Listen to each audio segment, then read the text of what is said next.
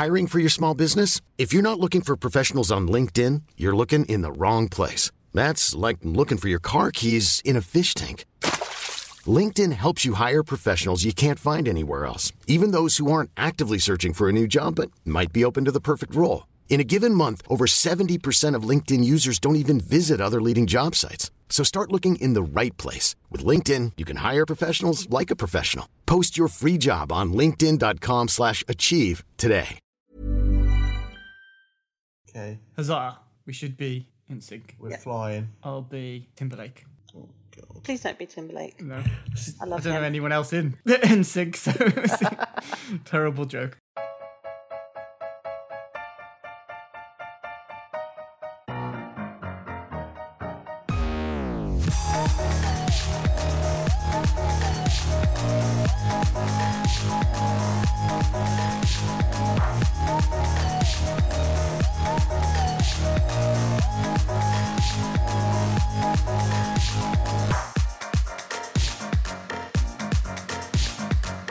Welcome to this week's Failed Critics podcast. I'm Steve Norman. I'm joined this week by Owen Hughes Hello. and again by Maya Brooker, Good evening. who we didn't put off last week with all our space porn, so she has come back. I quite enjoyed that. Or Owen booked her on because this is a women's special and we need a women's on it. That yeah yeah positive discrimination this week. Like Yeah. a token. the token woman who can tell us to stop being so misogynistic and dominating a patriarchal society of podcasts as we are. I still won't bloody listen. No. I'll, I'll shrink it down to shut the fuck up. Yeah. Yeah, that'll do. Um, but yes, we are going to quiz first. Um, and I am winning 1 0. So Owen has tried to come up the most convoluted way possible for me to lose. Ah, yes, I And have. he will fail. I said on Twitter beforehand, I have emailed the rules across to you for this quiz because it is. I don't think it's complicated, but it needs a bit of explanation. The way it works is that essentially you start on two points each, and your idea is to get as close to zero points by the end of the quiz as you can possibly be. Right. So you start with two points. You've got multiple choice questions uh, for each right answer that you give. So each each answer that's correct, I'm going to add one to your total points. For each answer that's incorrect, that's wrong, I'm going to minus one point from your total points. Okay? So you can go to minus numbers. So you could go all the way down by the end of the quiz. There's 10 questions. You could effectively be on minus seven by the end of the quiz. Right? Um, but, or minus eight, I should say. But you um, could also end up on 12 points, if you see what I mean. Yep. Yes, the, you cannot pass on any question. You have to give an answer. And just to make things just a little bit more convoluted, there are maybe one or more trick questions in the set of questions that I've got. So if you correctly identify a trick question, which is where there is no correct answer available, then you go two points closer to zero from whatever position you are. Uh, if you guess a trick question when it's not actually a trick question, you go two points further away from zero. What ha- what happens in that case if you're on one or minus one? Well, if you're a minus one and you claim trick question when it's not a trick question, you go to minus three. So you go two points further away. No, if yeah, if you get that right, you said you go you up go to two, points, closer. closer. So if you're to minus two one, points. you'll go to uh, zero, straight to zero. Right. Trying trying to catch you out on your rules already. No, I've thought it through. I've tested. I've literally tested it out already, so it should work. The only other thing that happens is if you don't identify a trick question, then you move uh, one point further away from zero. That's that's the rules. Hopefully, quite straightforward. I think it's clear. You start on two points. Right answer moves you closer. Wrong answer. No, right answer adds one to your score. Wrong answer minuses one. And if you don't get the crystal in the allotted time, you're locked in the room. Exactly. Yeah. You've got it. Yeah. Um, okay. Right. So it's multiple choice, as I say. First question, and you both get the same questions, and you can decide which one you want to go for. Um, according to Oh, I should also say this is all based on statistics that I've gathered personally. Like I had a, a um, assignment to do at university, which involved gathering statistics and turning it into stories and stuff. I've taken all of this information from the Box Office Mojo Top 100 Highest Grossing Films list. So, with that in mind, according to statistics on Box Office Mojo, which of the following franchises has more films in the top 100 highest grossing films of all time in the US? Is it Shrek? Is it Despicable Me? Or is it X Men? And Steve, you can guess first. So if you give a correct answer, you go to three points. An incorrect answer will take you down to one point. Okay. Um, I'm going to say Despicable Me. You can say Despicable Me, okay? And Maya? Um, I think I'm going to go with Shrek. Okay. I can tell you the correct answer is Shrek with three films, which means Maya got it correct, but is now up to three points. And Steve is onto one point. See how it works? It's quite Yeah. clear. Excellent.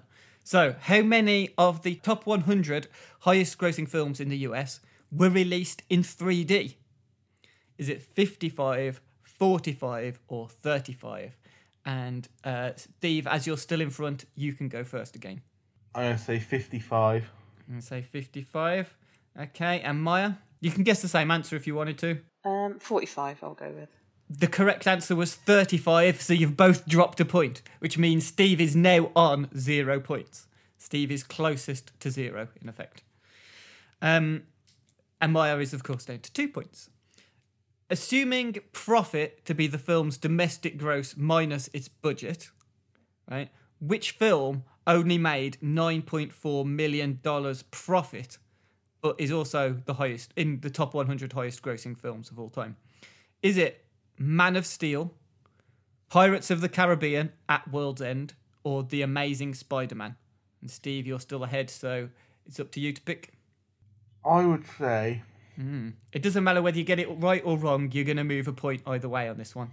Unless Hmm. you think it's a, to- a trick question. I would say this is a trick question. You're going to say it's a trick question. I reckon it's a trick question. How many trick questions are in the whole? I'm not telling you. I'm not Alright. telling you. Mm. I reckon this is a trick question. Okay. And Maya, Um, I'm going to go with Man of Steel. Man of Steel. The, well, I can tell you the correct answer was Pirates of the Caribbean. There was it wasn't a trick question, Steve. So now you have shot behind. You are on either. Would you want two points or minus two points? I'll let you choose Um, Wait, I then why does he get a choice? because he's on zero. So he goes two Ah, points further okay. away, whichever direction he likes. So if you think you can get them correct or incorrect, I'll have two points. two points. Okay, Yeah. so Maya, you're on to one point, and you are now ahead. Excellent. And just to clarify on that, Pirates of the Caribbean, the lowest by far in terms of profit made at nine point four million dollars. You know, considering it grossed over like three hundred billion, uh, three hundred billion, three hundred million, I should say. yeah, three hundred million. Um, yeah, it's t- it's tiny amount, just a tiny amount. Right. Judging solely by the number of films in the top 100 list, which month has been the most lucrative in terms of domestic gross from 1975 to present? Is it May, June, or December? And Maya, you are currently in the lead. So which one do you think or not think? So I need to guess a wrong number. You need to guess a wrong answer for this one, Okay. unless you think it's a trick question. No, I don't think it's a trick question. Um, Mm. I'm going to go with December. Okay, and Steve? Is this US? Yeah, US only. US, dom- Yeah, that's it. I'd reckon. I'd reckon December as well. You reckon December as well. Mm. So is that okay? Well, you're both wrong. so you get minus one off each of your scores, which means Maya is now on zero and Steve is on one. The tide has shifted. Uh, May is the most um, is the best month to release a movie, basically. So, um, so as we know, May is the most profitable month. But which film in the top 100 list grossed the most domestically of these three? Was it The Matrix? Was it Raiders of the Lost Ark? Or was it Back to the Future? And Maya, you are still in the lead. Um, I'm gonna go with Matrix. And Steve, I am also going to say The Matrix. You're going to say The Matrix as well. Well, I can tell you it was a trick question. None of those were actually in the top 100. So you both move a point further away, which means Steve is up to two. And Maya, do you want to go to uh, minus one or up to one? Up to one, please. Up to one. Okay. No one's down to minus figures yet. Right. Across all of the 100 films on the list, what is the average IMDb rating for these films? And by average, I mean the mean value. Is it 6.4, 6.9, or 7.4? And it's still you, Maya, who is closest to zero. I'm gonna go with seven point four. Okay. And Steve? I'm going to go with 6.9. And the answer was 7.4. So Maya's up to two, and Steve is down to one. And uh, yes, shifting again. The exact, uh, the exact figure was 7.442. Um, just in case you were wondering. So, which of the three films on the top 100 list, or which of these three films, I should say, is closest to the 7.4 IMDb rating? Is it Finding Dory? Is it Harry Potter and the Chamber of Secrets? Or is it Avengers Age of Ultron? And Steve, you are now in the lead. Finding Dory. Okay. And Maya? I'm gonna go with Age of Ultron. Well, it was another trick question because they are all 7.4 exactly on IMDb. There was not one that was the closest. So, plus one to both of you on that, that question. Both Titanic and Lord of the Rings Return of the King won 11 Oscars each. However, which of the following three received the most Oscar nominations? Was it Gravity? Was it Lord of the Rings Fellowship of the Ring? Or Avatar? So, Steve, you're ahead. I am going to say Lord of the Rings, Fellowship of the Ring. Okay. And Maya, Gravity, Fellowship of the Ring, or Avatar? I think the same Fellowship of the Ring. Well, I can tell you that Lord of the Rings, Fellowship of the Ring is the correct answer. So you've both gone up a point, which means Steve is on three and Maya is on four going into the final question. Uh, it's all to play for. And I do have a tie break, Steve, before you say anything. Wow. Yeah. I only say it out of out of past failures. Yeah. right. George Lucas is the top grossing film director of all time, uh, with his movies in the top 100 list alone grossing a total of over $1.6 billion. But only one of the following directors is also in that top 10 alongside George. Who is it? Is it James Gunn? Is it Sam Raimi? Or is it Colin Trevorrow? And Steve, you get to answer first. I think Sam Raimi. Okay. And Maya? So you I- remember you're guessing for the, the one you don't think grossed. I'm Uh, gonna go with a trick question. You're going to go with trick question. yeah, I may as well. okay, well, um, uh, it's not a trick question, which means you get plus two points to your score. oh bollocks! and you're on six, and Steve is on four. He also gets plus one because the answer was Sam Raimi. He's ninth on the list. He for for Spider Man, Spider Man Two, and Spider Man Three. There you go. James Gunn is seventeenth, and Colin Trevorrow is eighteenth. So final scores: Steve is four, Maya is six, which means Steve wins this quiz. Haha. Haha, yes. What convoluted rules are you going to come up with next week for me to try and lose? Because if I win next week, you're watching something crap. Hmm. What will you do? Yeah. If depend if people dis really dislike that quiz, I won't do it next Tough week. luck. Yeah, but otherwise, I might use it again next week because I quite like how that works.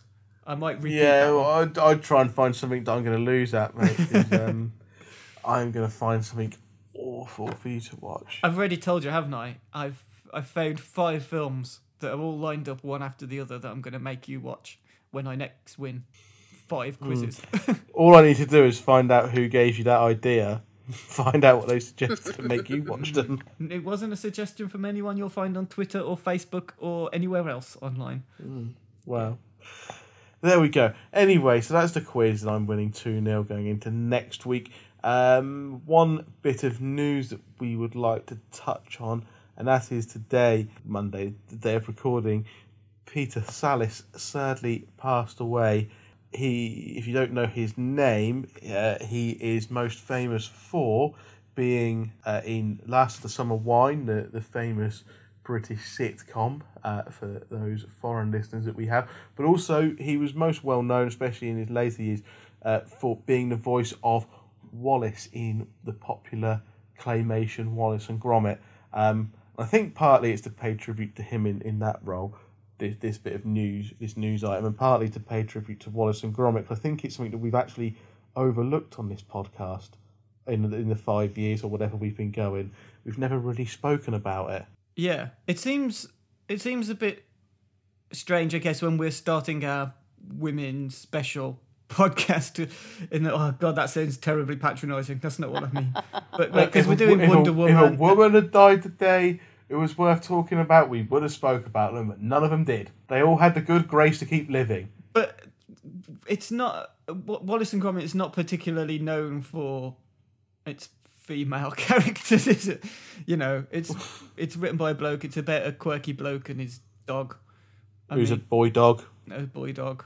True. We assume. Yeah, yeah, that's true. Gromit could be a a bitch. We don't know. I, I don't think I don't think Gromit is a female. No, Yeah, I, don't think so. I think Gromit's a he as well.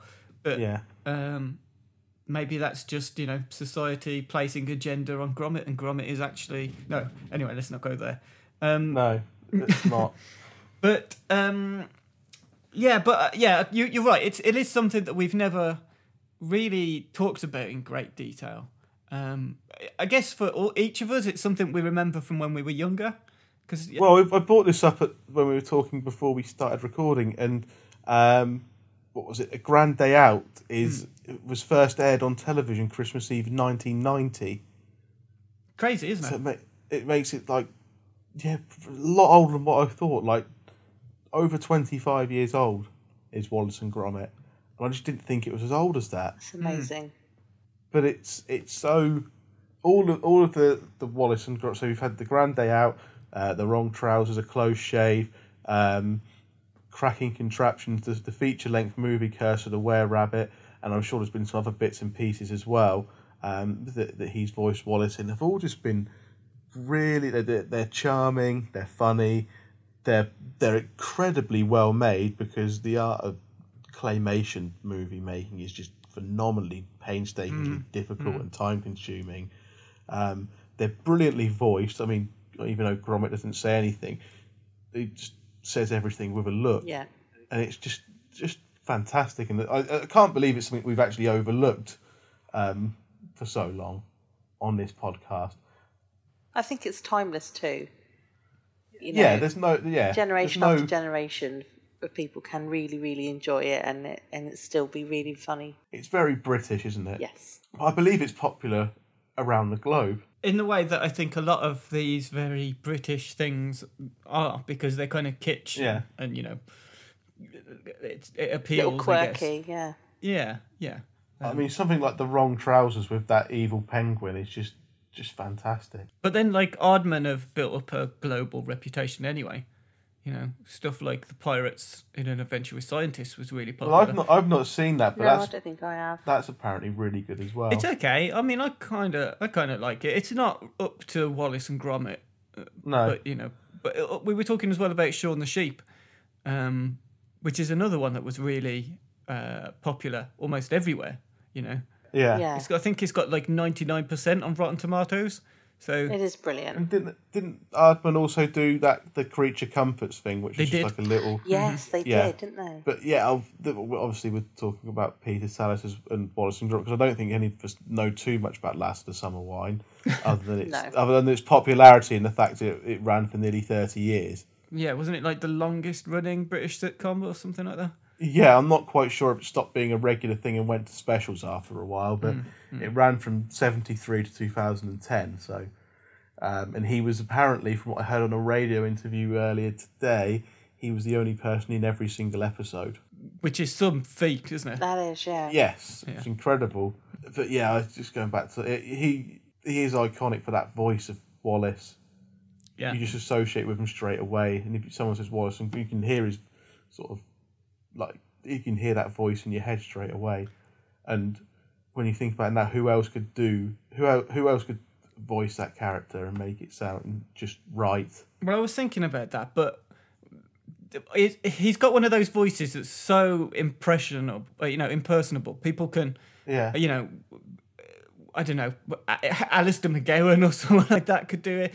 You know, anyone who's really good at impersonating that voice Yeah. could, because it's so it's one of those that, you know, impressionists just roll out all the time, isn't it? You know, the all Yeah. Gromit and then that kind of. Obviously, I'm not going to do it because I'm terrible at impersonations. I think you but- should. I don't think so. I really don't think so.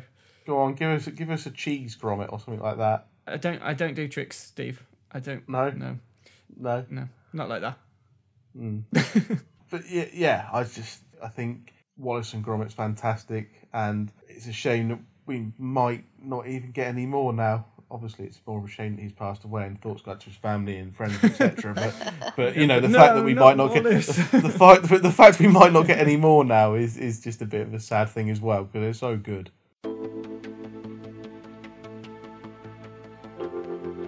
I know what you're thinking. This isn't the usual failed critics jingle, but I like it. Well, it is, of course, the theme music to our fortnightly sister gaming podcast, Character Unlock, hosted by Andrew Brooker We might want to talk about some game stuff, mate.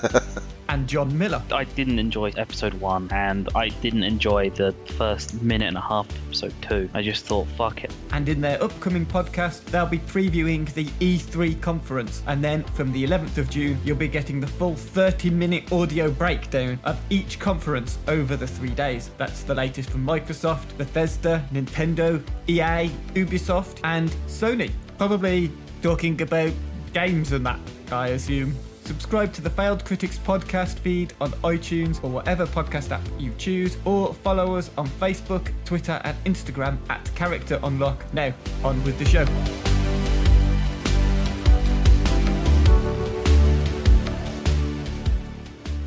In this part of the podcast, we're going to change things up slightly and review this week's major new release Wonder Woman, the latest part of the DC cinematic universe, uh, starring uh, Gal Gadot. Gadot? Gadot? Gadot, I I never think. know. Gadot. As the, as the title character of Wonder Woman. Um, and it's uh, an origin story, really, isn't it? Um, we've seen her in um, Batman versus Superman um, as kind of not a cameo, but a very secondary role. Um, but now she's got her own film, and she's very much uh, uh, front and center in this one. Um, as we find out where she came from and her backstory. Yeah, because there's a great. I watched Batman versus Superman again the other day, and Poor, um, poor you. n- I, I still think it's fine. I still think it's okay. But like, there's a bit at the end where Batman and Superman turn to each other when Wonder Woman shows up to fight Doomsday. Spoiler. And then um, they go both go. Oh, I thought she was with you, because she's just she just turns up in that film, and I think that's very much how she's. You know, it's very fitting because that's all she she is that that supporting character that's just plonked into the story for no reason really other than to set up Wonder Woman. And it is quite a cool moment when she turns up in um, Batman versus Superman, I think. And you know, you get to hear a theme tune, and which is quite quite funky, the the Junkie XL thing, um, and it's great. But this really is now the, the film where you get all of the character out of it. You get to see it's it is an origin story, um, but it's more than just telling you this is where she came from. You know, this is all about putting all of that character into her um, that was completely absent in the more flashy, showy offy Batman versus Superman, which for me worked really well. I think everything to do with Diana Prince, um, to give her her alias, it it actually works very well indeed.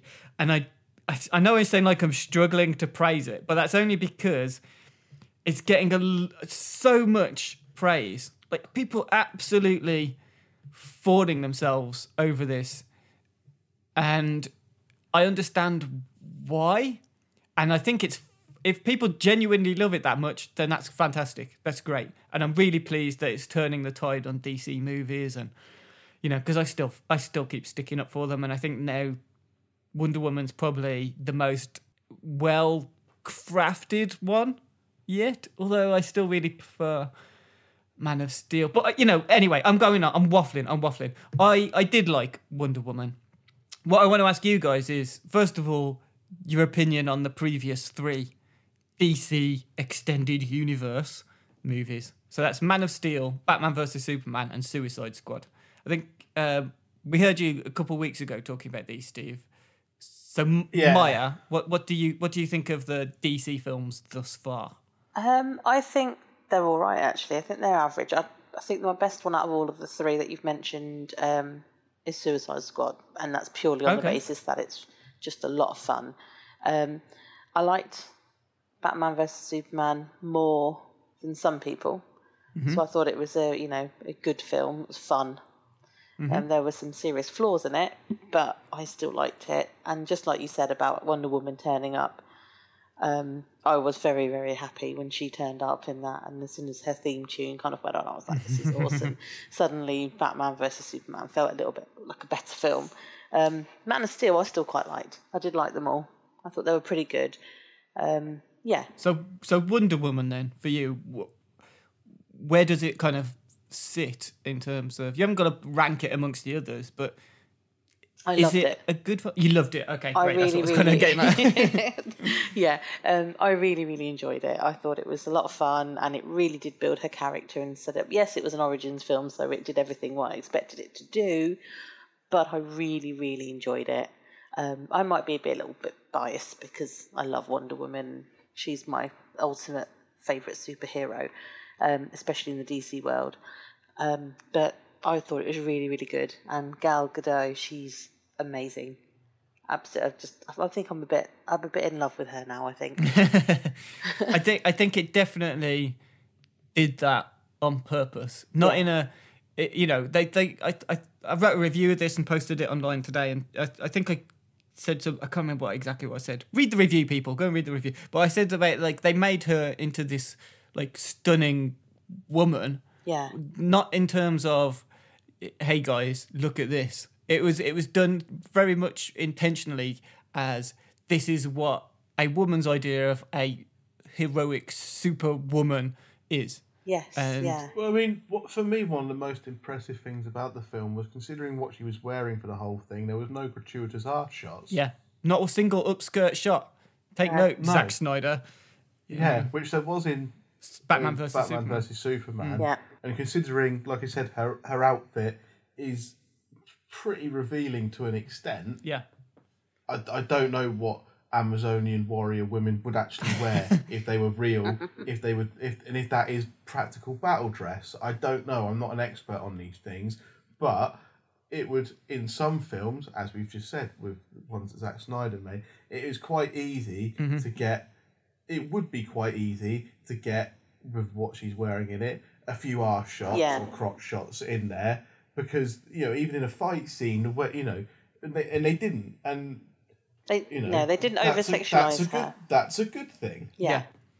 there was um she worked the, the, the director patty jenkins uh, worked with a costume designer called lindy hemming who is Yeah. um she she worked on the christopher nolan batman films as well so she kind of had an idea about how you know superhero costumes should look and how they work on screen and stuff but they they patty jenkins and lindy hemming both got together and thought what can we do to make her look like an Amazon, like a proper badass.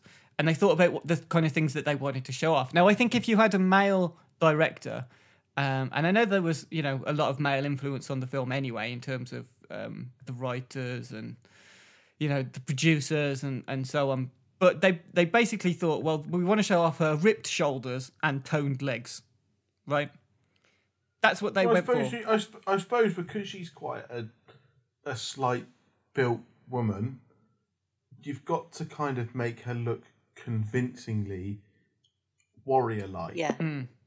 So if if she has got toned shoulders and strong legs, you need to show them or show some aspects of her physicality to Yeah, make exactly. it look like she's a convincing Yeah. convincingly Yeah. can stand up for herself in a fight. Yeah, there was a quote from Jenkins. She says, "As a woman, I want Wonder Woman to fight and look great at the same time."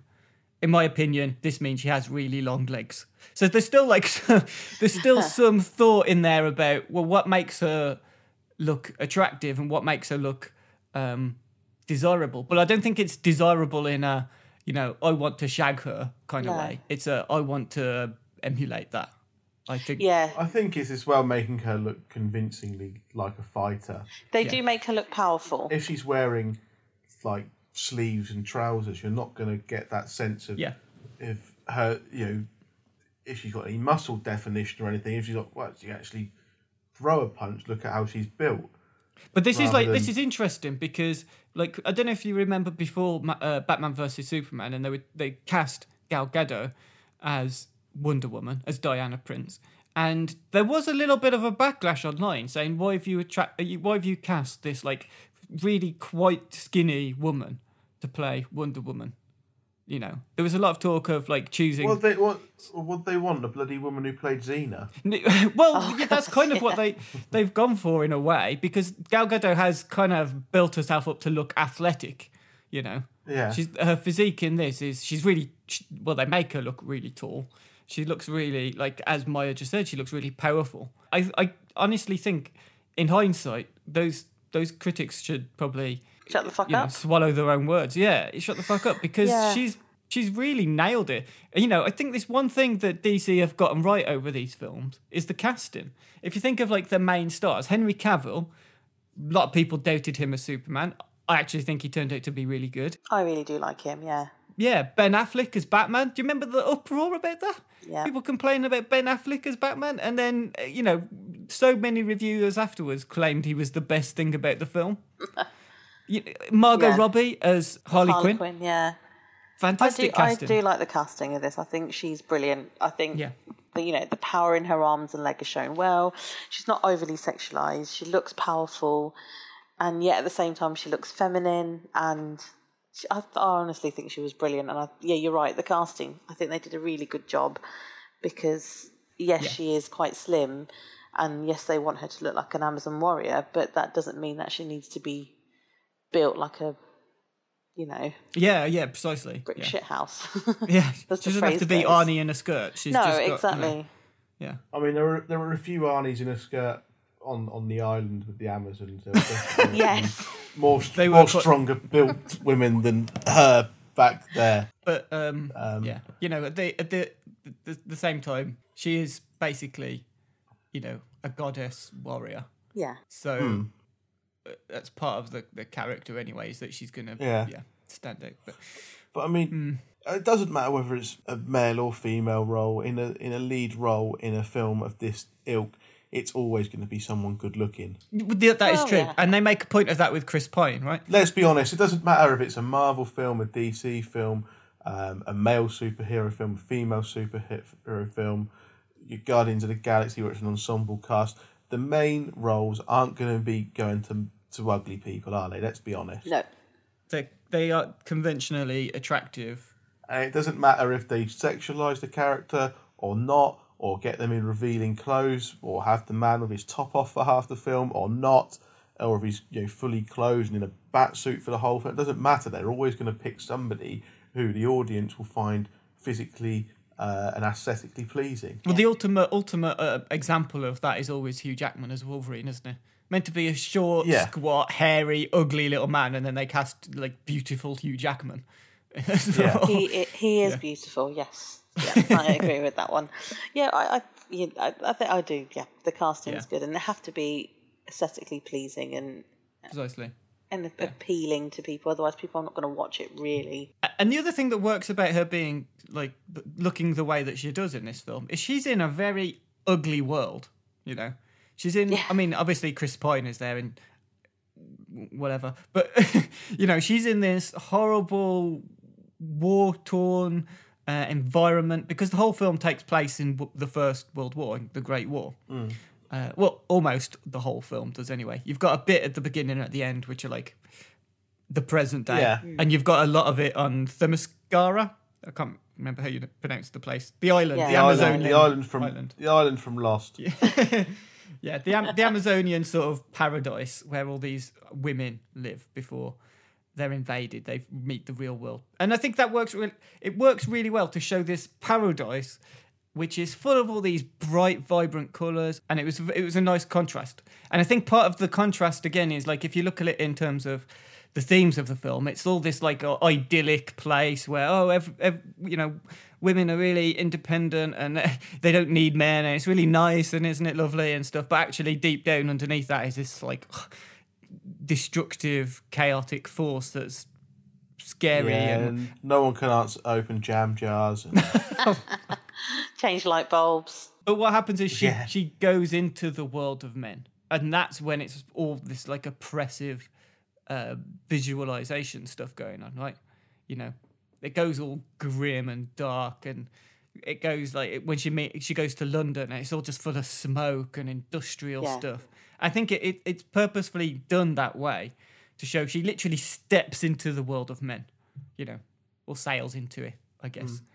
And they don't really make too much of any romantic relationship between Chris Pine's character Steve Trevor and, and Wonder Woman either, do they? I mean, there's obviously something there, but it's not like they're pining, forgive the pun, um, yeah. and sort of chasing each other. There's no kind of there is there is one scene, but there's no you know they're Yeah, But even constantly chasing after each other and Even that one scene though is only if you if you see it as a romantic scene, that's your choice to do that. It's not even Yeah. like a, like it, it- it's not actually shown as being romantic. It's No, just if you want could- to see you- it that you- way, that's that's entirely fair. You could look at it as a, they're just good friends, or they're they're in a situation together where they respect each other's, ro- you know, Exactly, opinion- yeah, you know, yeah, what- as partners. and it's not they they obviously they're obviously friends at a minimum, Mm-hmm. um, and and but they never kind of force this this kind of romantic angle, which maybe you could say of other superhero films. Ant Man, he gets obviously is there some romantic thing with him and um, yeah. Evangeline Lilly's character. That's the kind of most obvious one I can think of on top of my head at the moment of recent superhero films. Um, I think it's quite interesting actually in terms of how people receive the Batman film and the you know Superman film and Suicide Squad um, in terms of they they've always con- and it's understandable why, but they're always compared to the Marvel films. And I think if Wonder Woman does anything, it highlights like in comparison to the Marvel films just how formulaic they are becoming or have been Yeah. Yeah. even you know the the, it, obviously you get exceptions which are slightly different guardians of the galaxy 2 i would say doesn't really follow that conventional pattern but doctor strange ant-man um you know a lot of the films they're releasing, Marvel, of, of recently, um, have been there's been quite a few origin stories, but they are they are very formulaic. Yeah. They you know you're introduced to a character, you find out how they get their powers, they get into a situation as a bad guy, they beat them. It's a rise and fall and then a rise again Yeah. yeah that's the, that's the way they all work and i don't think wonder woman necessarily does that either it's all about No. a, a journey about sort of discovery i think it's about um identity as well um Yeah. And uh, one of my, one of my favorite things ab- about it is, you know, obviously it uses love and it uses war quite a lot throughout the film to make lots of different points. But the, one of the best things about it, and it was like as you were watching it, you know, I, I am just, I said in the review as well, I'm just a 30 year old kind of working class guy from the Midlands in the UK. There's nothing really in this film that's directed to me specifically, and I'm okay with that. I think that's fine. But even I was watching this and going, "Yeah, right on. You tell them what to, you know, where to go." Because a lot of the time she's told no. You know, lots of times, lots of different people. Whether it's a mom in the early part of the film when she wants to be a warrior, and her mom says no, and then she does it anyway. Yeah. You get all the British guys who say no, and she just does it anyway. The thing is with most of this is that she's not being told no because she's a woman. Well, sh- I think she being- is. I think that's part I of don't it. know because her mum's telling her no because she's she's like forged by Zeus from clay and she's She you know, wants to she's a, protect she's her, a doesn't weapon. she? She's she's a she's a power. It's not because she's a woman. It's because she's powerful and she's. But got she this wants to stop her as- becoming powerful. Is the thing because she's her daughter. So it's about. It's not about male particularly dominance. No, it's about. It's but about. you know, in, in in the trenches, they want to stop her going into no man's land because that's fucking stupid. yeah. I mean, all right, Yeah. she, she she's a powerful being with special powers and weapons. She can survive it, but they don't really know that walking out into no man's land is a bit daft. yeah, obviously. But then there's all stuff. So it's in, not like, it's not because room. don't go into no man's land because you're a woman. Don't go into no man's land because chances are you'll tread in a mine and blow yourself up. But there's like in in the war room, right? She's in the war room in London. And she she walks in and they're like, she shouldn't be in here. Tell her to get out. And Chris Pine has to say, Yeah, there's a few bits like that, aren't there? Grant, granted, but that's what society was like in 19 well 19, 1980 whatever if if it was happening if it was set modern day and that was happening when yes that would be ridiculous um, but as it was said that that's what the attitude was like you can't you can't overrule history to make it something it wasn't but they've cho- they've chosen to put that in there for a reason. You know, they didn't have to include scenes like that. And I think that the the point No. of the scene is Diana is told no all the time, and it doesn't But they matter did- whether they- it's but they yeah but they needed a reason that she wasn't being listened to then um, yeah exactly. But it's just, it's just Yeah. to show that you know her strength of character is it doesn't. It, she's told not to do stuff, and it's almost always because people are scared. People are trying to cover other things. You know, David Thewlis is great in this as um, uh, Sir Patrick, who Yeah, he's is brilliant. constantly trying to manipulate her into doing what he wants, really. And I think that it's it's the fact that she sees through all of this. You know, she's told to get out of the room, so she walks backwards and then just walks back in again. You know, it's like uh, James Cosmo telling her, "Who is this woman? She can't read. She needs. She got what? Who, what does she think she's doing? Reading this like Ottoman language thing? Just tell her, to, you know, get her out of here." It doesn't even talk to her, yet she stays. I think for me that the character is, you know, she's being told no. It's not always because she's a woman, um, but I think it helps develop her a little bit as well, because it it makes, you know, she's as an Amazon in the island. She's this. She's quite innocent, and then suddenly, you know, all these things are happening, and it just opens up her eyes to the world that she stepped into. saying all this though about how much we like the film, I, I still don't think it was great. I think it was good. I think people might think it's better than what it is because a, it's the best that DC have put out yet, in my opinion, um, and probably many people's opinion. B, Gal Gadot was very good in it, and C, it's it's I think, it yeah. sends out quite a positive message with regards to female role models and females taking lead roles in films, especially superhero films, because as of yet, we've not seen a, a female led superhero movie in, in either Marvel or DC or anything that, that Fox have done or uh, Univer- anyone, you know, it's been Fantastic Four, so it's been a co lead, or Guardians has been a co lead, or, uh, you know, um, Scarlet Witch or Black Widow haven't got their own standalone movies yet, and nothing in the pipeline. I think Captain Marvel is going to be a, a Marvel film with a female lead, and that's going to be the first one. That's some years away yet. So they've either been uh, co-leads or secondary characters, and this is obviously a, a female lead in a big superhero film, front and center, and it's giving out quite a positive message, and it's been done very well. It's been directed by women as well so I think those things are, are leading some people to think the film is perhaps better than what it is, which is Ooh. a bit of a negative thing to say. But you can say that about a lot of different things because things might be doing something might be doing the right things uh, in terms of the message they're putting across. It's films in general about anything they're putting across the right message.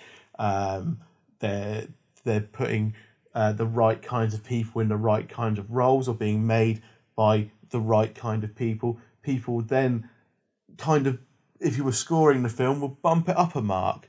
If if they think it would have been ordinarily a seven, they might put it up to an eight. Um, and for me, that's kind I- of. I, I don't think it was a great film. It was a good film. It was enjoyable. I, I still wasn't totally gripped by it. Um, It's all right, Steve. It's all right. You can stop squirming. We get we know what you're getting at. I don't I don't necessarily I haven't seen anybody do that.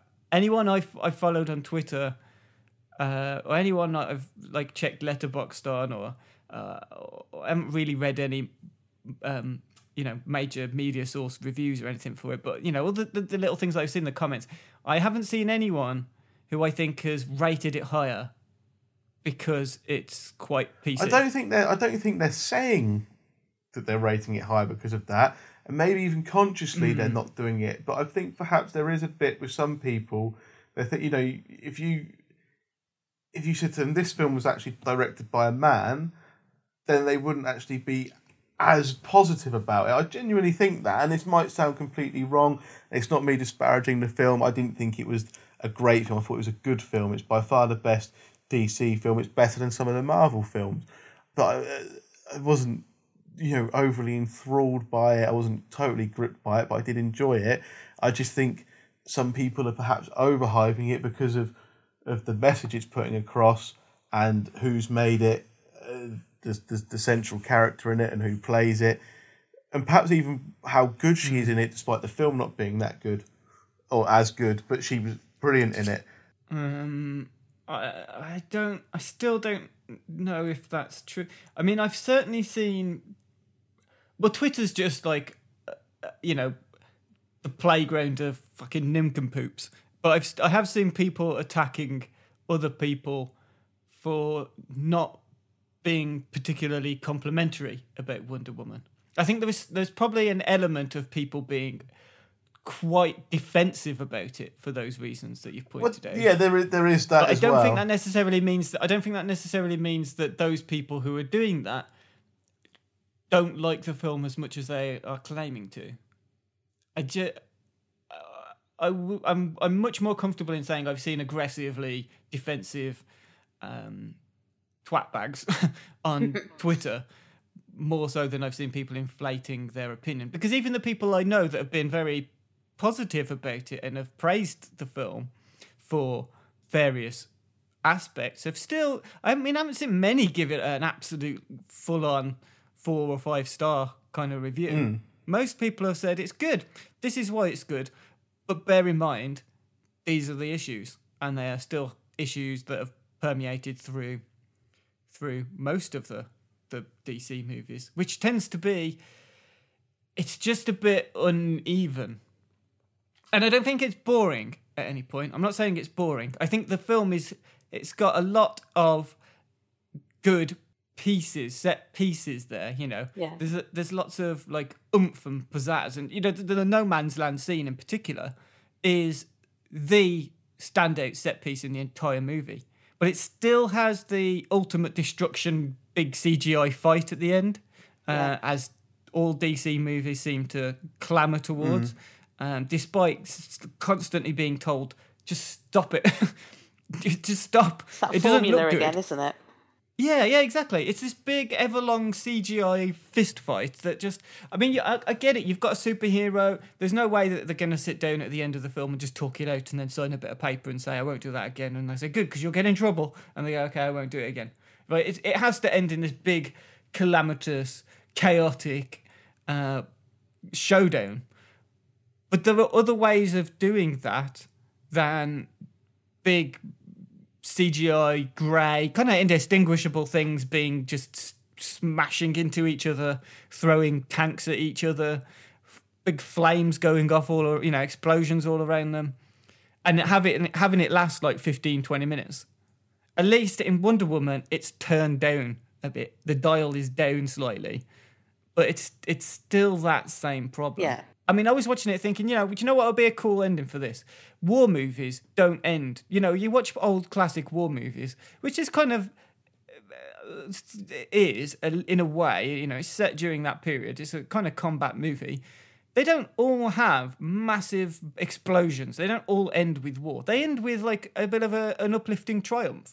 Have um, either of you two seen the um, 1975 TV series of Wonder Woman with Lynda Carter? No, probably the odd episode Only or clip bits, or whatever. yeah. But yeah, I, I, my, this is where all my love from Wonder Woman kind of comes in because I remember watching on a Sunday afternoon, watching reruns on the t- reruns. I'm not that old.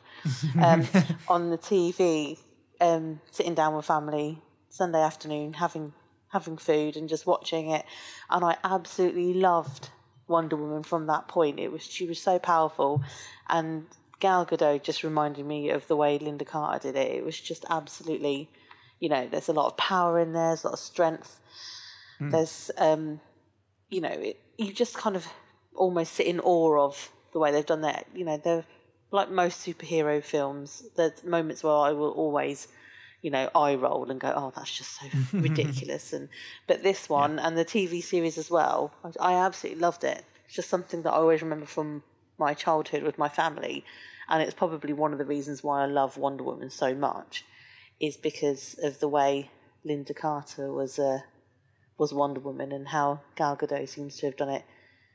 Maybe not in the same way, but in another, another really, really kind of inspirational way. I think for me. That's quite yeah. I mean, that's that's good because that's kind of like a perspective on it that I just don't think Steve and I can really have in the same way. I mean, we in terms of superheroes.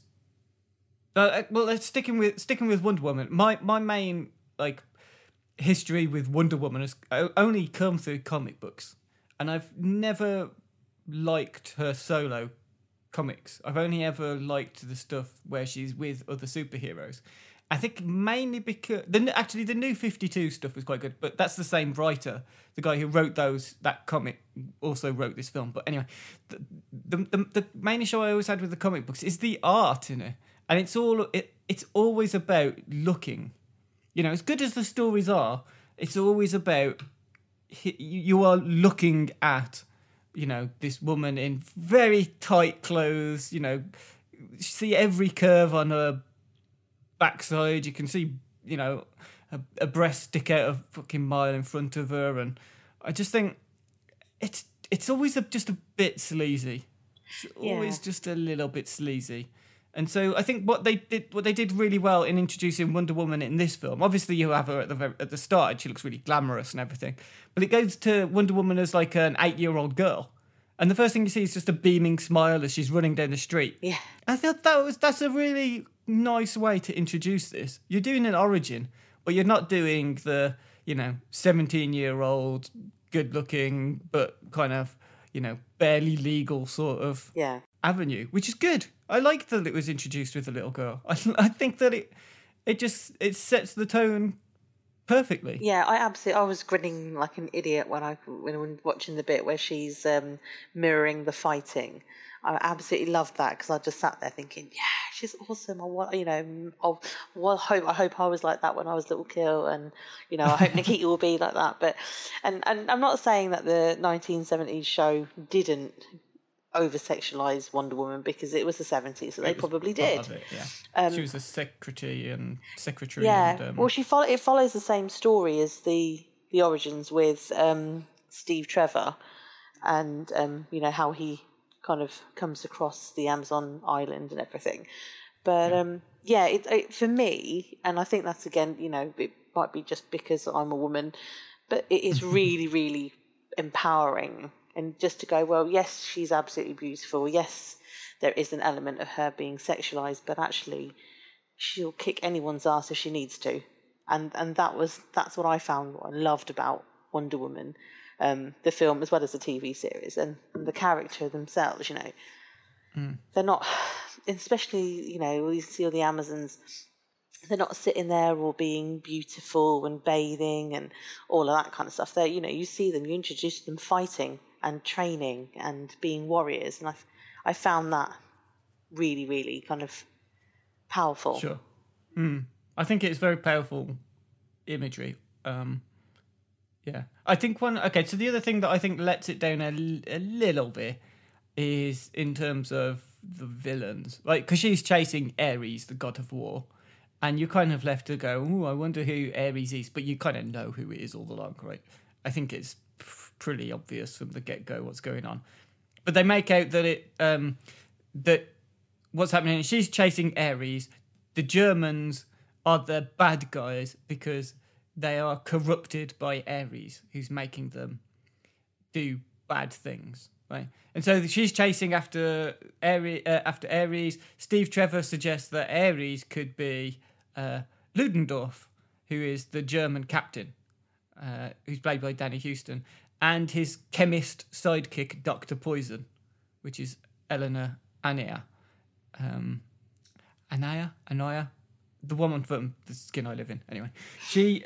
So like they, it, it just becomes a bit of a chase movie at that point, um, which I don't. I didn't really like him. I liked the idea of Doctor Poison, but I don't think they did anything particularly interesting with her. They could have She done could- something better with her. yeah, there could have been a lot of mirroring going on between um, her kind of plight and, and Diana's. You know, they're both these two women who, in some way, both being taken advantage of in. They they kind of perhaps could men's they world. perhaps could have got rid of Danny Huston's character and had her as the main. Not the well, Yeah, she seemed like the sidekick, you know, the- didn't she? Yeah, She couldn't be though. Is the thing though, right? Because it's it's again, it's all about it's it's men who are in control. It's the, the sort of running theme through the film. yeah. So she, I don't think she could, she couldn't be the main villain because within the kind of world of the film, she's not allowed to be. If you see, so I think it, it- they did what they had to do, but they, she was the more interesting character. Yeah, maybe in a more modernised um, or modern time set Yeah, the- yeah, possibly, film, yeah. they could possibly do that. But in the time set that the film was um, made in, But I don't think it necessarily means the film's got nothing to say about Oh, the modern world. I think it just means that you're right because of the the setting. Then she, she was never going to be the captain. But um, yeah. So uh, one last point that I wanted to make, and I don't know if you if you guys have got anything else that you wanted to add. I, I thought whilst watching it that some of the excessive death scenes, and I thought they were kind of excessive. Um, they just didn't sit particularly well with me. I think because it's based on a real war for a start, and it uses real people in it. You know, Lu- Ludendorff himself is based on a real guy. Um, I just thought it was a bit, a little bit tasteless. Um, and I know that she's like a, um, effectively a soldier in this. She's a warrior, so she has. So Wonder Woman has to go around and stop the bad guys who she thinks are evil. But considering she like talks about the value of life and clearly believes in it so strongly, to then just go around slaying all these German soldiers with a sword. I thought I don't know. I don't know. That didn't didn't really feel right. We did it bother any any of you, or is that just a me? not thing? really. I can see where you're coming from, but it didn't bother me. No, not for me. No. Okay, fair enough. I mean, just me. yeah, perhaps if it was set World War Two rather than World War One, there's more of a a moral thing against the enemy in that because neither neither World War One or World War Two the, the Germans were particularly nice people, but in World War Two you also got Hitler and the final solution, the, Nazis, Holocaust yeah. and Nazis. In World War One, from my limited understanding of history, World War One just seemed to be a massive dick waving contest between all the powers of Europe, which really could Yeah. have been avoided, especially as especially as all the Yeah. royal families of Britain, Russia, and Germany were all bloody related anyway. it seems like a war that could have quite easily been avoided, and there, from what I know, Kaiser Wilhelm was pretty intent on going to war and, and having this Yeah. war. Neither side were better or worse than each other because they all went to war for no real reason. Maybe if it's set in World War Two, there would be more of a moral thing about the enemy than there was in World War One. But for no, for me, it didn't really. Didn't really. No. Okay. I thought because like she had that poignant scene with James Cosmo where he says, "Oh well, we'll just soldiers die. That's what they do," and she was furious with him for saying that. That the fact that she then went to war and just started killing people left, right, and center. Hmm. Like I know, I know, in Batman versus Superman, Batman killed people and people were pretty outraged by it, but mostly Batman in that film seeks to disarm unless you know whatever. But like, it seems to be a thing that runs through these DC movies, and that lots of innocent. I don't know if you can call them innocent because they were soldiers, but I think so. I think it's fair. Lots of innocent people are killed by the supposed good guys, um, whether intentionally or unintentionally. But in this film, there was a lot of intentionally Yeah. Maybe. which just felt a bit. I mean, Wonder Woman in the comics has killed people um, in the past. It's not new. It just, um, I don't know. It just kind of rankled a little bit. But yeah. So I mean, I, I haven't really got anything else that I wanted to, to add about the film other than I liked it, but as Steve said, it's not great. Have, Yeah, have I you got um, just that I loved it.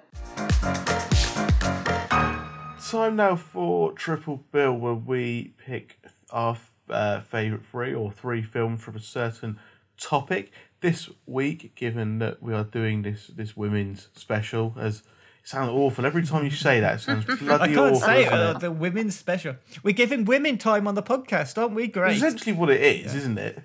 There- there- there's no well- hiding from it. We're, we're, we're talking about Wonder Woman, which was starring, uh, written, and directed by women, and we're doing a triple bill based on films written and directed by women. So it is a women's. Yeah. It just sounds pretty shit when you say it out loud. A women's special. There you Yeah, go. there you go.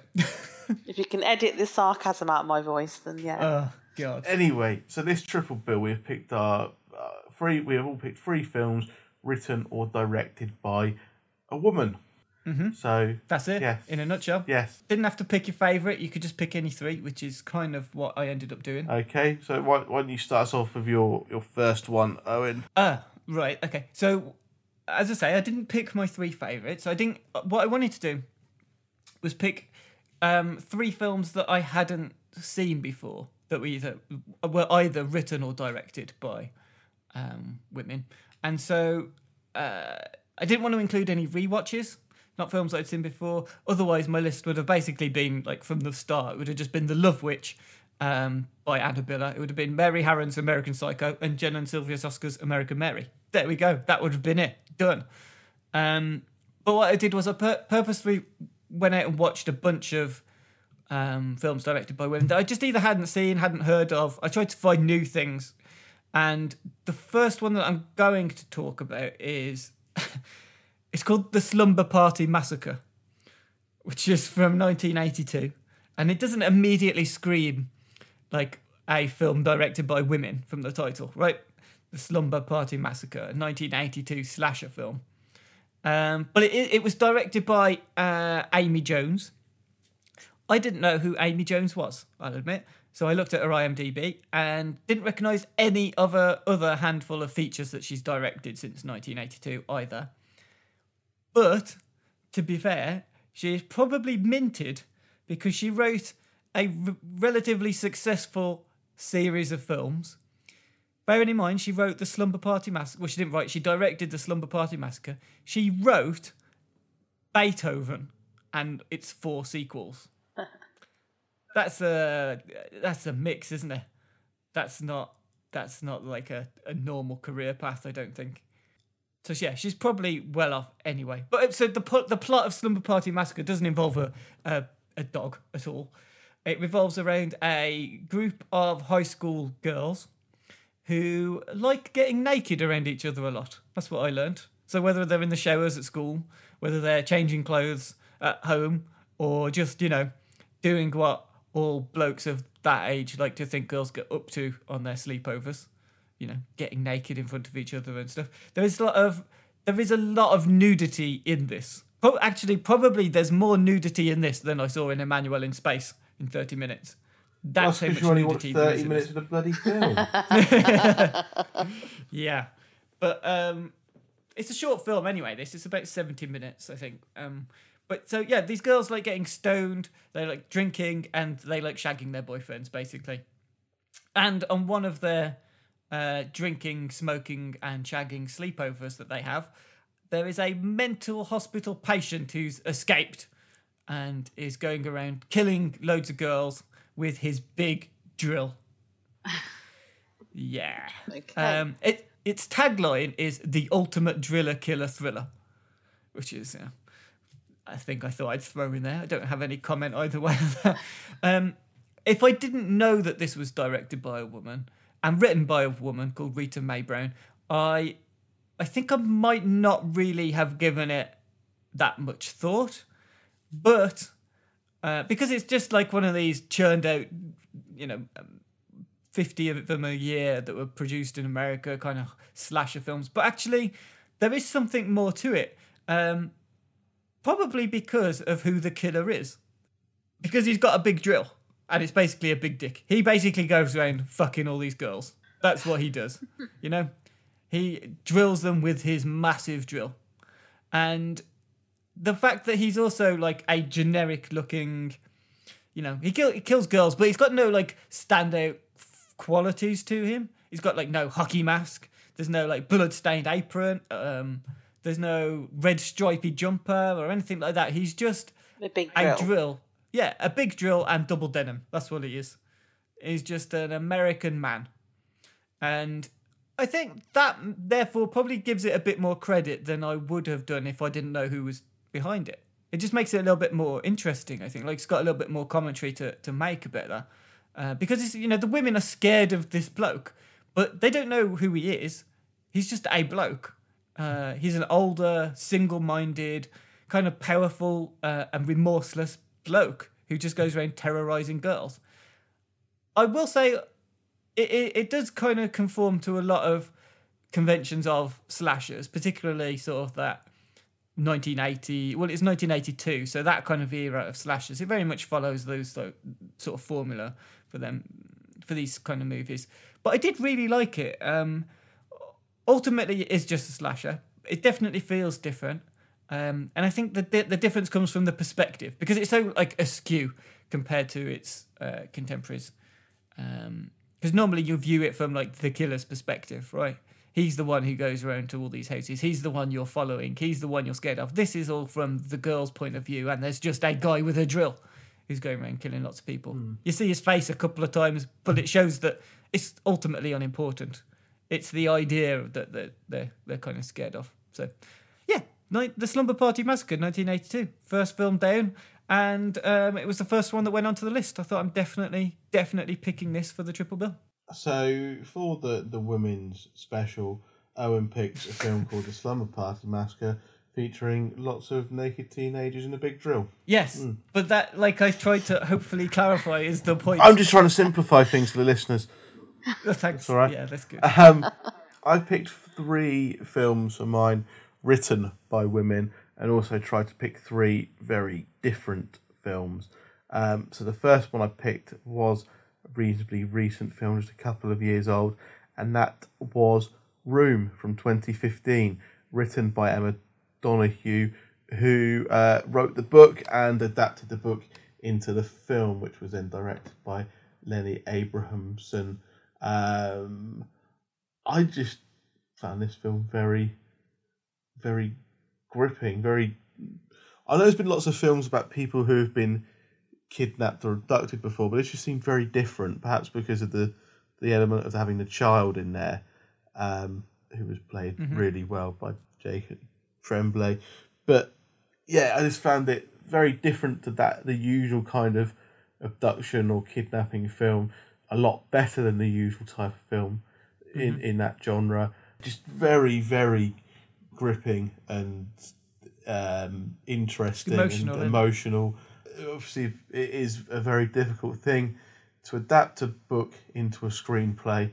Um, perhaps easier if it's your own book you're adapting. I don't know, but obviously a lot of people try to turn books into films and it and it fails quite miserably, but not in this case. I think it's also really good because um, the kidnapping part almost ends halfway through, and then there's much more afterwards. Yeah, and and and I think that's what makes it different from other um, typical kind of kidnapped people films. yeah, I really liked it. I I, I just sat there with my I don't know. I just sat there in awe the whole film. I loved it. It is very kind of moving, and you're right. The the upli- it's really uplifting in a weird sort of way yeah, because they kind of discover life, don't they? They discover kind of happiness, and you think, yeah, oh yeah, this kid is really happy to just have his hair cut.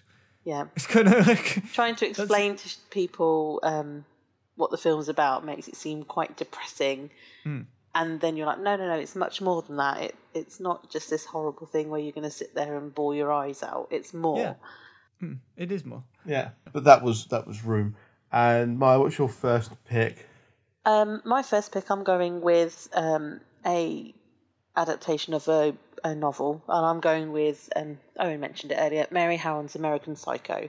Ah, Um, yes. Absolutely loved Bret Easton Ellis's um, novel, and then when I watched the film, I just thought it was brilliant. I just think Christian Bale is just he plays the Wall Street banker Patrick Bateman really, really well. You know, there's so much social commentary in there. Um, I just think it's brilliant and it's really, really funny. I watched it again um, the other night and I forgot how much I laughed at it. You know, I thought, my God, why am I laughing at some of these points? But they were brilliant. She's also um, directed TV episodes. I had a look at um, on Mary Harron's um, IMDb page, and she's done things like episodes in um, The Fallen and uh, Constantine as well. And I just, I really do. Like, you know, that's for me. It's one of the books. It's one of the films where the book and the film are both brilliant. Um, I know lots of people would disagree with me about the book being good, but I absolutely Yeah. loved both. It's quite a controversial book as well, isn't it? Yes. It was, I think it's, I can't remember the, uh, the the the bit of trivia exactly. I might be wrong, but I think Christian Bale's mom was a like staunch feminist who like went to protest demonstrations about the book. oh wow.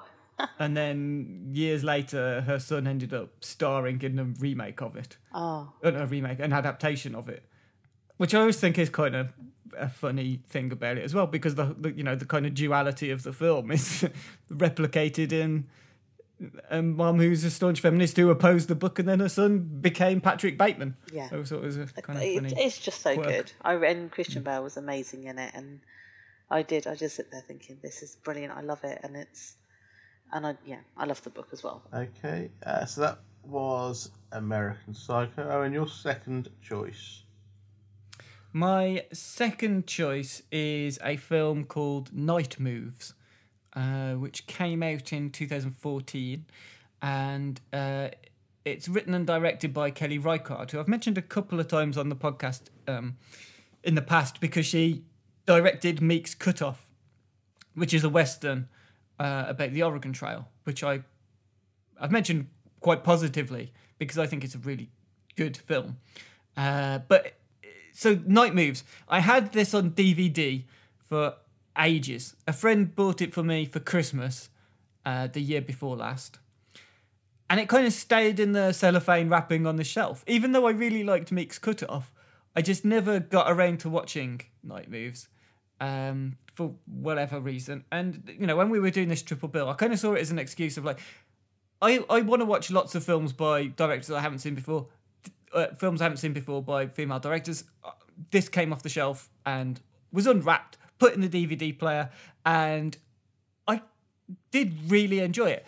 It follows the same kind of thing as most of Kelly Reichardt's stuff, from what I gather. It was the same with um, Meek's Cutoff. Is it's slightly difficult to get into. It doesn't want you to just jump straight in and go, "Oh yeah, this is fucking great." It's it's very much like trying to run across nails. Um, eh, the, okay, so the, the story. Uh, well, I'll- I'll tell you who's in it first. I guess a few people pop in and out of the film, but it's really only got three principal cast members. Uh, it's got Jesse Eisenberg, it's got Dakota Fanning and Peter Sarsgaard, and they are radical environmentalists, and they plan to blow up a hydroelectric dam in protest at energy waste that goes on in the world. So it's really it's like an environmental film. That's kind of the themes in the background of it, but it is also a thriller. Um, it's not funny at all. I don't think it tries to be funny. It's very dry. It's very slow, and the whole process of it coming together is also quite naturalistic, right? It, it doesn't have lots of uh, orchestral scores going on in the background. Um, uh, it's everything that happens happens within the kind of diegesis of the movie. Uh, it's all there, but I just think I I really liked it for that because she made it so. I'm- I was going to say inaccessible, but that's not what I'm. It, because it's so, um, it's so indie for a start, but it's it's almost like it wants you to earn the right to enjoy it. if you see what I mean, so it's incredibly pretentious. Um, but that's that's kind of how it feels, and I think it's worth the effort because it's such a it is such a good film. Um, it's a great film. Even I would say it's a great film. I'm glad I have the DVD of it because I am definitely watching it again. But this is not a popcorn munching thriller. It's a it's a, a slow, hard working drama, um, which deals with consequences of your actions and stuff like that. That's what it's kind of about: guilt, paranoia, um, the fallout of things that you do, the effect it has on people. Uh, yeah, whatever your your rationale, whatever your your means, whatever your altruistic good that you think you're doing things for, there are consequences of your actions, and that's really what the film is about. So, Night Moves, that was from 2014, fantastic movie. So my second choice then is um, I've picked three different genres as well. So my second choice is The Babadook, a horror film from uh, 2014, written sorry screenplay by and directed by Jennifer Kent. And I remember seeing this in the cinema, and it is just really creepy and while it's the same as a lot of horror films, it's a, it's a bit different as well. It's very well put together, very uh, atmospheric. Uh, it's about basically um, a demon or a, whatever you want to call it from a, a children's story, but the mother's story, but it reads the child called Mr. Babadook, and it is kind of a monster, and it it manifests itself as to, to kind of haunt or, or attack both mother and daughter, uh, mother and son, sorry. A lot of modern horrors, especially English language ones, 'cause this is either from Australia or New Zealand, I can't remember which. Uh, Australian, I think. But um, yeah, um, sort of they, they tend to be just sort of bog standard 15s, not overly pushing anything in terms of scares or atmosphere. A lot of jump scares and just real by the books. This one just seemed different, and it just seemed uh, to have a lot more of a kind of a an impact. You know, it just seemed to be a lot creepier and darker. I've not seen that yet. Did, did you think it was? I I mean, I think the, one of the best things about it as a horror film is that it wasn't scary. It wasn't. It wasn't scary so much, but it was definitely creepy. It definitely had a kind of atmosphere to it. It definitely built up quite well, and you know. But no, it wasn't scary. It wasn't like a film where you had jump scares jumping out of your seat. But it, yeah, um, I think it's it's about it's a it's a, it's as much as it's a scary film as it's a, I suppose intended to be. I think it's actually about a kid who's too young to comprehend what his mom is going through. Yeah. which is grief, and that's that's the Babadook. It's uh, a made up story for him to deal with what happens to his Yeah. mom. And so I think it is a really intelligent film. It's very clever. Some people seem to hate it, and I'm never I'm never sure why. They get some real stick from people online. Hmm. If you ever look at like letterboxd and reviews of it, it just yeah, I don't get it. I don't get why people hate it. It's a it's kind of a good psychological thriller. maybe they're expecting a, a more traditional kind of horror film when they. I don't know. Um, Maybe, anyway, that was the Babadook. My what's your second second film? Um, my second choice is um, 2008 film Surveillance, directed by Jennifer Lynch. Um, it is basically about two FBI detectives who uh, are called to investigate a series of really brutal murders. They all take place in a remote, you know, the whole film basically takes place in a police station where they're interviewing witnesses and a story unfolds and it is such a good thriller and it was very creepy. Um, you know, it's got um, Bill Pullman in it who plays Agent Sam Holloway and um, Julia Ormond who plays uh, Elizabeth Anderson, who's the other FBI agent. And it just unravels into this complete mind fuck style thriller. It is so good. i every time I watch it, I just sit there with my mouth open, thinking, "Oh my god, this is horrible." it makes you. It's one of those ones that makes you sit there thinking, "What would I do if I was in that situation? How would I get away? You know, what would I?" And, and it's it just makes you ask those questions, which sometimes is not a good thing. Um, but yeah, Jennifer Lynch's surveillance, and I think she's done things like Boxing Helena as well and Chained. Um, but I thought she was quite a good director to pick because I really, really like Surveillance, and I think it's um, a film that not a huge number of people have seen, and I think it's one that you really do need to. It's not a slow burner.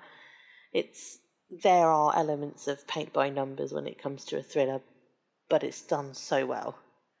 And the flashbacks into the story that the witnesses are telling, and how each of the three stories or four stories kind of combine into the um, the last act is just, I think it's very very um, tense.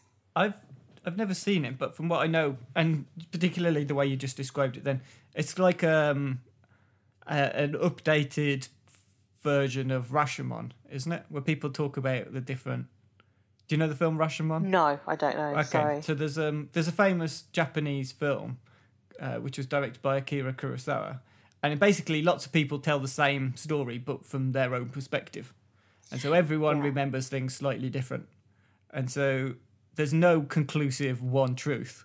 It's just about, you know, lots of different ways of remembering things. Similar to that, I think that yeah. there is in in surveillance there is that one truth, there is that one story, but it's the background is how each of the characters get to that story, and then Mm-hmm. you you find out a little bit about each of the the witnesses, the people who survived. Um, and you know, there's lots of it that you are watching through interrogation cameras, where you can see the screens, and again, it kind of adds to that intensity and just the way that um, the two FBI agents are played by Bill Pullman and, and Julie Ormond are, are very, very good. And the little girl, um, Ryan Simpkins, who plays Stephanie, she's fantastic. And again, having another kid in a thriller movie is always going to creep me out a little bit more. I've just seen that it had French Stewart in it as well. yes, yeah, Yep, Harry from Third Rock from the Sun. yeah. that's that's exactly what I did. I went, I went, I know him from somewhere. Brooks was like, Yeah. third rock from the ah, yep, I know exactly who it is. there we go. Yeah, it's got Michael Ironside in it as well as Captain Billings, which is quite quite good. Sold. It's another one. Sold. Exactly. You you know, it's his face and you recognise him and you're like, well, I know him. It's all good. Okay, that is surveillance. So, in your final choice, because I've picked two films that have been directed by women, I thought I'd, I'd try and find one that's see if there's something a bit different about ones that are written by women but directed by men. And so I found The Hand That Rocks the Cradle from 1992, which I hadn't seen before. Have either of you seen this? no. No.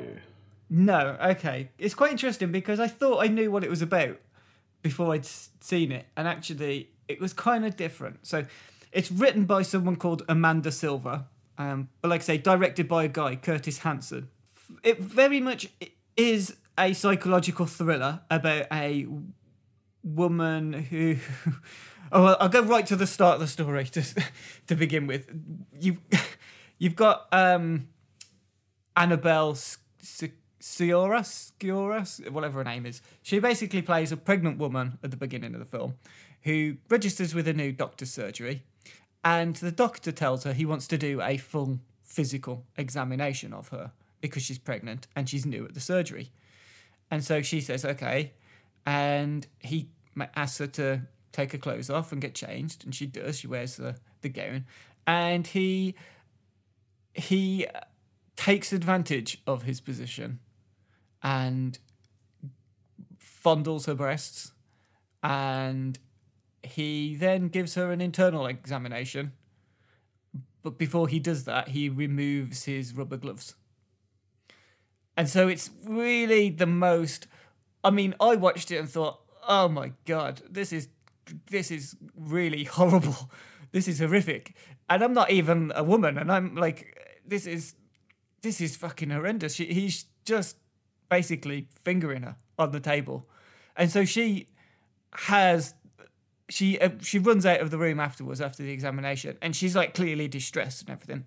She goes, This is all in the first like five minutes of the film. She goes back home. She tells her husband what happens. They report the guy. She, they report the doctor.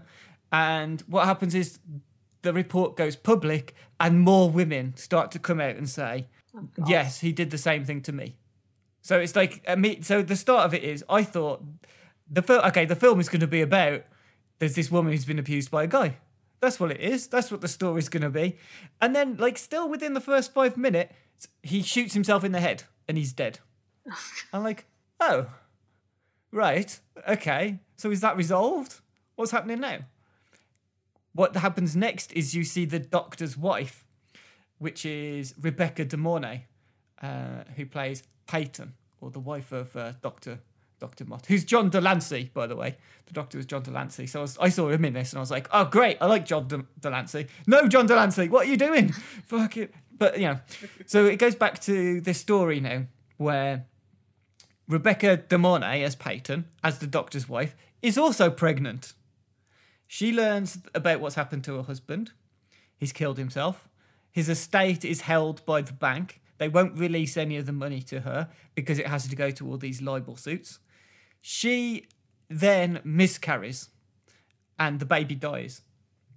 And so the story then becomes one of revenge. You get Peyton, who's the wife of the guy who abused another woman, who is getting revenge on that woman. And so I just thought this was actually really good. I mean, I, like I say, it completely twisted around what I thought was going to happen. And kind of what I thought the film was about. Um, because it just, I mean, it's a little bit Bunny Boiler.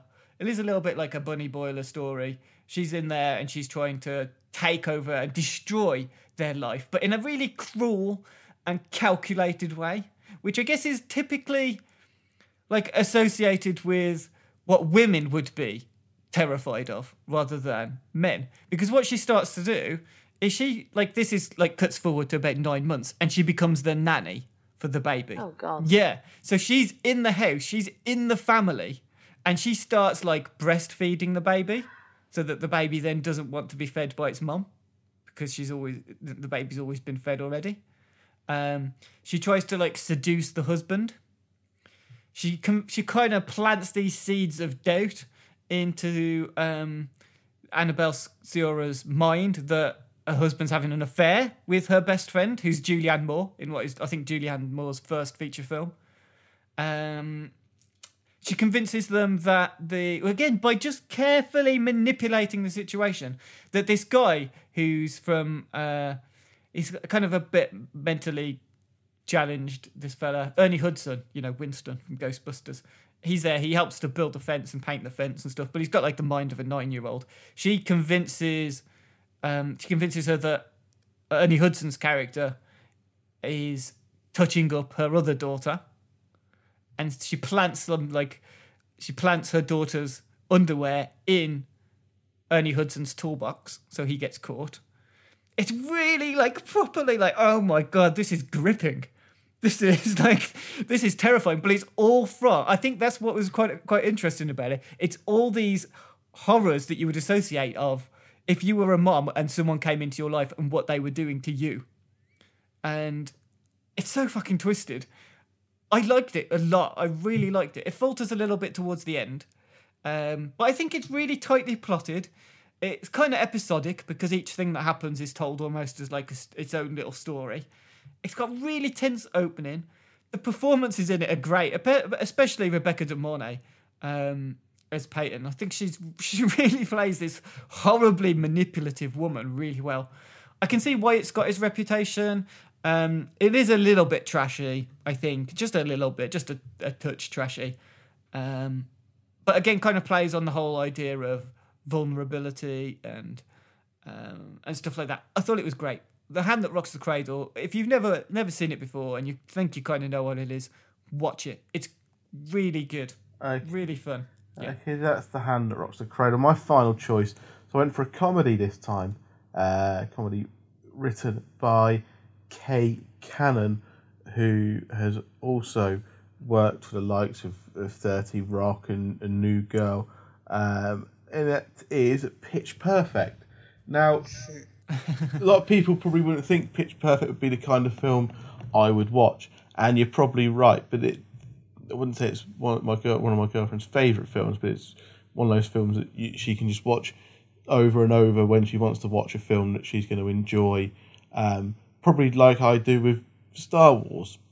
Um, you know that kind of enjoyable film. So she put it on one day, and I watched it for the first time, and I found it really funny, and you know the musical numbers in it aren't too bad. They're well choreographed, put together. I don't know how much the writer of the screenplay had to do with that, but the actual film is actually really funny. Um, the sequel, not so much, um, which you also had a hand in as a third film coming out this year as well, I believe. But no, it's a really, really funny film, um, which some people might not expect or might not be thinking of when they go to watch it, or not thinking not of watching it, watching it at all. No, I really It enjoyed almo- it. It almost made my list of things to watch that I hadn't seen before. If it was Yeah. on Netflix, I probably would have. I think Pitch Perfect 2 is on Netflix. Yeah, it which might- is, it might which is be on- directed by Elizabeth Banks. It might be on Sky Go. Uh, okay, and But I don't Sky. know. But yeah, but it it almost made if it, if it would have been there, I'd have, I would have watched Yeah. it in my bunch of films. But um, Yeah, no, it's Unfortunately, it's, yeah. it's good fun. I've not seen it. Uh, and my, what's your final choice? I've gone for something a bit more light-hearted than my last two choices. I've gone for um, um, Clueless, okay, written and directed by Amy Heckerling. Um, I think it is well, not I think I know it is one of my favorite films, and especially my favorite kind of chick flick type of film. I'm not into chick flick style films often, but I do like this one, and this one is one that I will watch over and over and over again and laugh and giggle. It's just brilliant. It's a 1995 film about um, a little socialite teen called Cher, um, played by Alicia Silverstone. Um, and she finds Brittany Murphy's Tai Frasier's a little project to make over and teach her about being um, educated and being, you know, kind of more grown up than she actually is. Um, I, I love it because it, it just covers all the typical teen um, issues that you do see in those kind of films. You know, finding who you are, the coming of age, sex, stereotypes. Um, I love the bit. You know, it, it's it's a film that really started to comment on um, teenagers with mobile phones quite a lot, and it's very very fitting now. I think. Um, I think my favourite thing from Clueless, and and I I'm that sad that I've even watched the um, special features.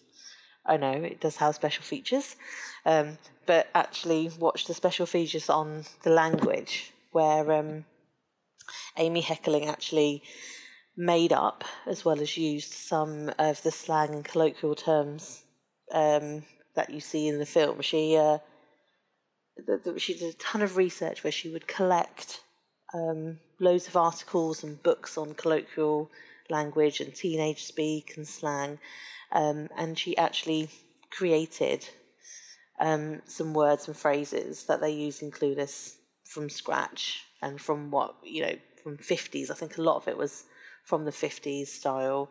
You use, she used the Flintstones the idea of calling someone a Barney or a Betty, and um, but I, I absolutely love it. It's one of my I, I won't say guilty pleasures because I'm not guilty. I don't feel guilty ever watching it.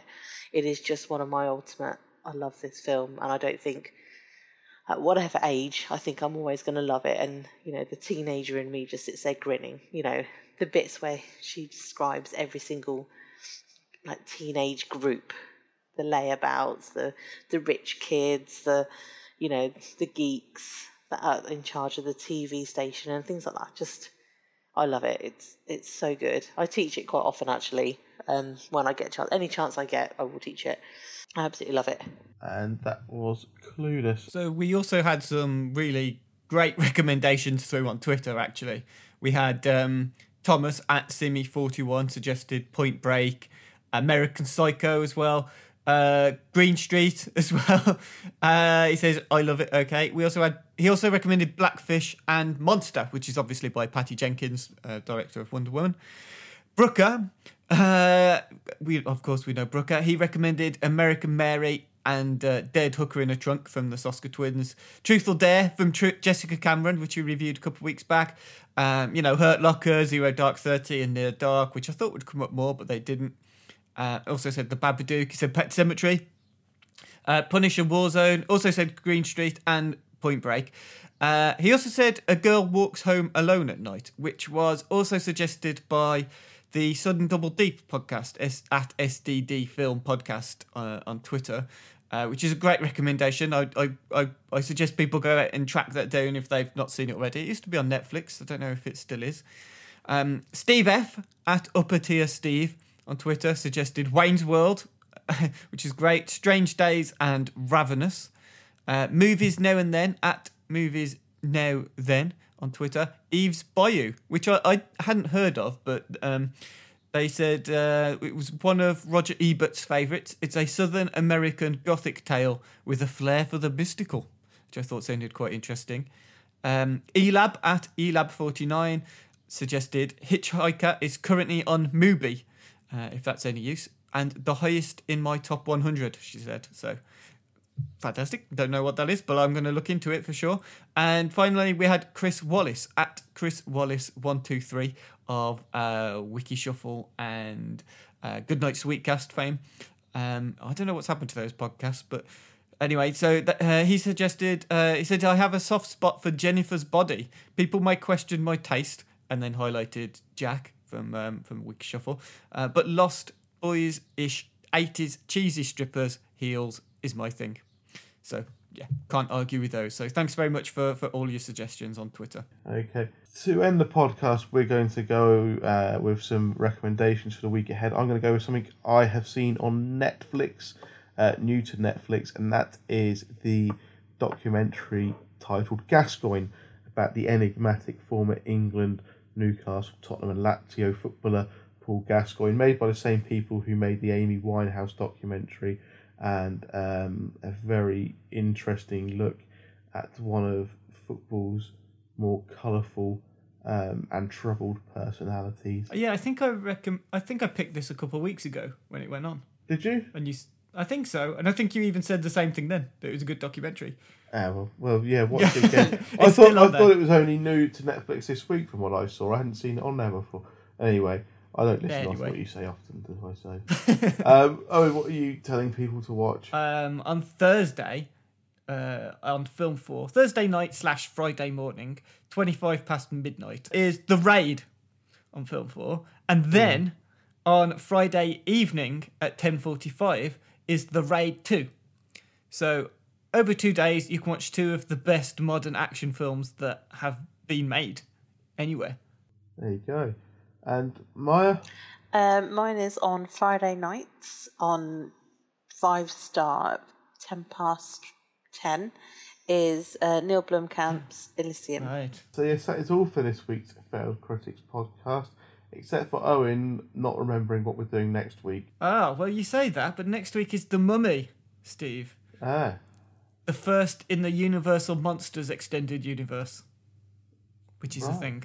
Hmm. Did you know that? I knew it was happening. Yes. The Mummy with Tom Cruise not as the mummy. Well, we'll see. Maybe. Yeah. But it is the start of the Universal Monsters movie universe.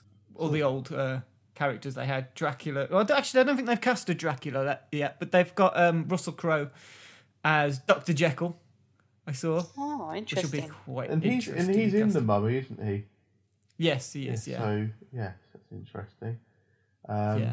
I think Frankenstein is monster. That was Javier Bardem. Yeah, let's get that right. Not Frankenstein. Frankenstein's monster. Or someone will be That's on right. Twitter. Yeah. It's not Frankenstein. Frankenstein monster. I was about to tell you that, but I won't now. yeah. uh, what else? They've got werewolves or something probably. They've cast someone else, but I'm, I can't remember who. Oh, it's Johnny Depp as um, the Invisible Man. They need to bring in the creature from the Black Lagoon. That's the best one. Hmm. Uh, so anyway, yes, that's that's next week. So thank you all for listening. Um, head over to the website. Owen's got his review of Wonder Woman on there, which is well worth a read, as well as other stuff. And we'll be back next week. Failed Critics podcast is presented by Steve Norman and Owen Hughes, with contributions from different guests every week, with original music provided by Kevin MacLeod of Incompetech.com from the track The Bandit, remixed by James Yule, who you can find at jamesyule.com. You can find us on Facebook and Twitter at Failed Critics, on iTunes and all good podcast apps, or you can check us out at failedcritics.com. If you enjoyed this episode, please subscribe to the podcast on iTunes and leave a rating or a review. And why not check out our sister podcasts, Character Unlock and Field and Mullinger's Underground Nights from the Failed Media Network of podcasts. Thanks for listening.